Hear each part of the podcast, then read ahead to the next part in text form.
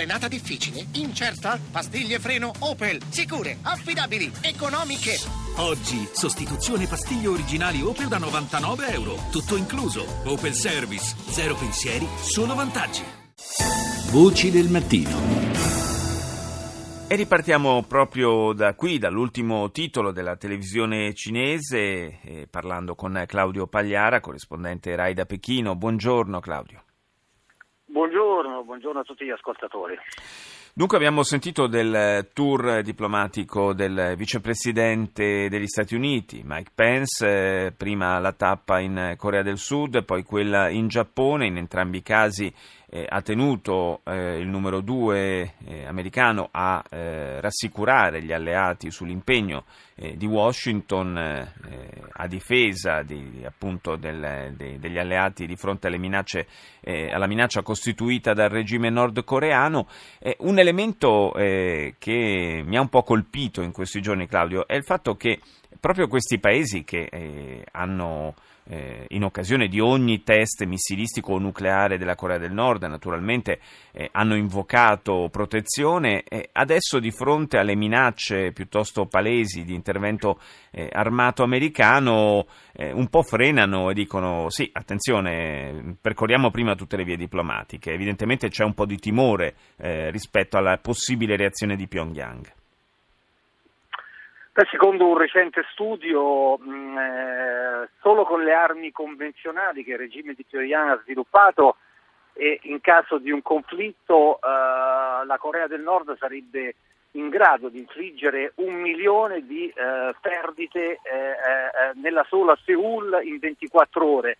Quindi basta questo dato, credo, a far capire che i paesi che sono in prima linea vedono in un conflitto armato eh, l'ultima spiaggia, ma credo questa sia anche l'opinione del Presidente Trump al di là del, eh, del, del linguaggio ehm, duro che ha usato eh, lui e il suo vicepresidente durante il suo viaggio. Ieri non è sfuggito a nessuno l'appello eh, del vicepresidente americano al negoziato rivolgendosi in particolare a Pechino ed è lì, ed è qui anzi, da, da qui vi parlo, che è la chiave di volta di questa crisi nordcoreana perché eh, la comunità internazionale sa che la Cina può esercitare ancora oggi una grande influenza su questo alleato scomodo, ma naturalmente non lo farà mai a costo zero, dovrà avere anche eh, la Cina il suo beneficio. Ed è qui il terreno della trattativa complicata che eh, si sta cercando di, ehm, come dire,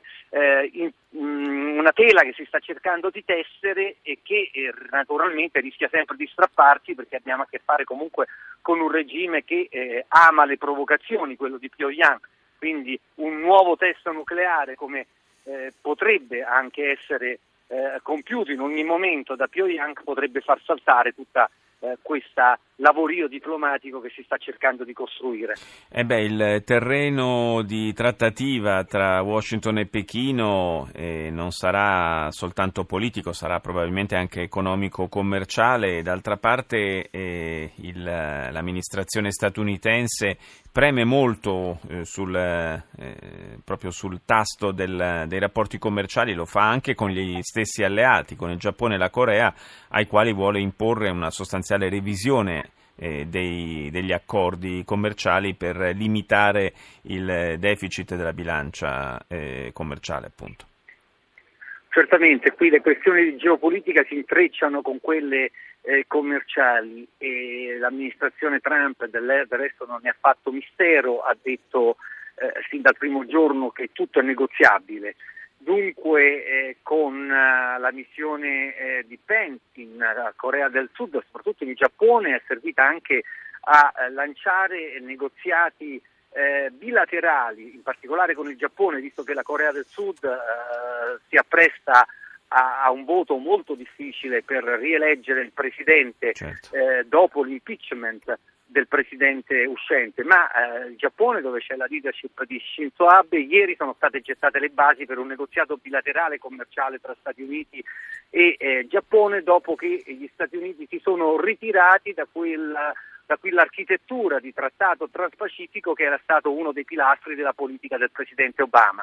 Eh, dunque, trattati bilaterali, naturalmente eh, la Cina ehm, eh, tenterà di occupare lo spazio lasciato eh, dal ritiro americano dal trattato eh, transpacifico, lo sta già facendo, ma soprattutto oggi ha una grande carta nei confronti dell'amministrazione Trump che naturalmente deve dimostrare di poter utilizzare, cioè quella di poter mettere le briglie al regime di Pyongyang, in cambio ovviamente di accordi commerciali con gli Stati Uniti e anche magari di maggiore spazio nell'area eh, del eh, Pacifico eh, che l'amministrazione Trump potrebbe concedere se veramente la minaccia nucleare della Corea del Nord venisse disinnescata, ma naturalmente Pechino deve dimostrare di essere in grado di mettere le briglie a Kim Jong-un e questo per ora è tutto da dimostrare. Indubbiamente, grazie, grazie a Claudio Pagliara per essere stato con noi.